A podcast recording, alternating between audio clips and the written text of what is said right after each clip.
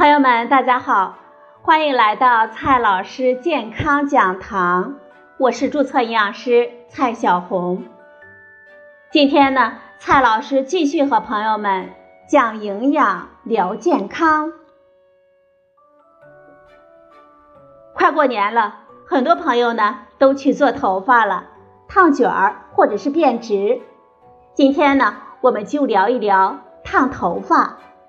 在烫头发的过程中，到底发生了什么呢？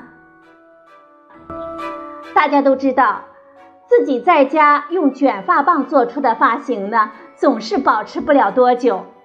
然而到了理发店里，用了药水之后，就能够让头发持久的变卷或者是变直。那么，在烫头发的过程当中，到底发生了什么呢？今天呢，我们就聊这个话题。其实，效果持久的烫发，它是一个发生化学反应的过程。通过药水的处理，头发中的化学键结构发生了改变。组成我们头发的绝大部分都是同一种蛋白质，也就是角蛋白。这是一种结构非常牢固的蛋白质。它不仅构成了头发，而且呢，还组成了我们的指甲和皮肤表层的保护层。我们的头发相当的强韧抗拉，而且能够稳定的维持或直或卷的形状。这与角蛋白分子链之间形成的二硫键有密切的关系。这种化学键呢，是在蛋白质的半胱氨酸残基之间形成的。角蛋白依靠它呢，牢固地结合在一起。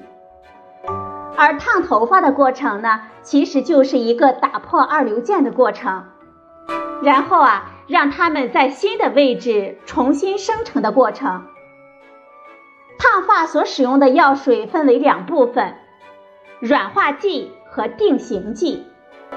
软化剂中常见的有效成分呢，是球基乙酸。这种物质可能会以不同的形式出现，不过目的都是相同的。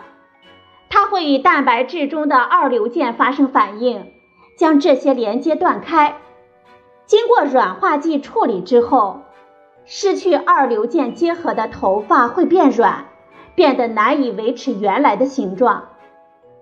接下来，定型剂会负责促进新的二硫键形成。定型剂中的有效成分是一些氧化剂，例如过氧化氢。在氧化剂的作用下，角蛋白的半胱氨酸之间会重新开始形成二硫键。新形成的二硫键不仅恢复了头发的韧性，同时呢，也会将头发持久地固定在发型师卷好的形状上。在理发店将头发拉直的原理其实也是一样的，只不过呢，是用同样的方法将头发固定到了直的形状上。烫头发的操作呢，直接影响了头发角蛋白的化学结构，因此啊，烫头发或多或少的也会对头发造成一些损伤。为了减少损伤，一方面呢，我们会对烫发剂的化学成分进行改良，另一方面也需要仔细地控制药水的涂抹量，并且控制好烫发时加热的温度。毕竟啊，越是可控的反应条件，化学反应就越能按照我们期望的样子进行。也是因为这个原因，我们很少会看到能在家里自己使用的烫发剂。这些药水啊，还是交给专业的人士操作比较好。其实，还有一种美容产品也利用了基本相同的化学原理，那就是脱毛膏。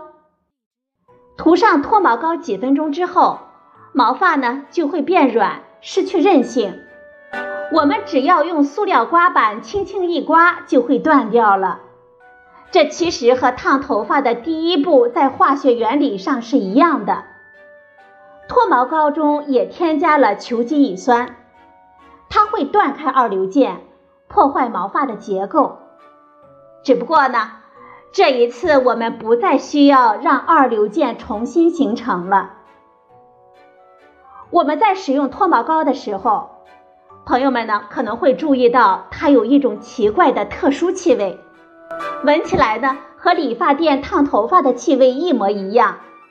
这种气味正是球基乙酸发出的，这也体现了两个过程在化学上的相似之处。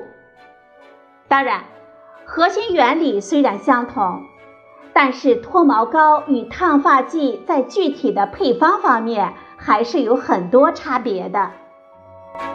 朋友们，快过年了，希望朋友们都能做一个美美的发型，过一个快乐年。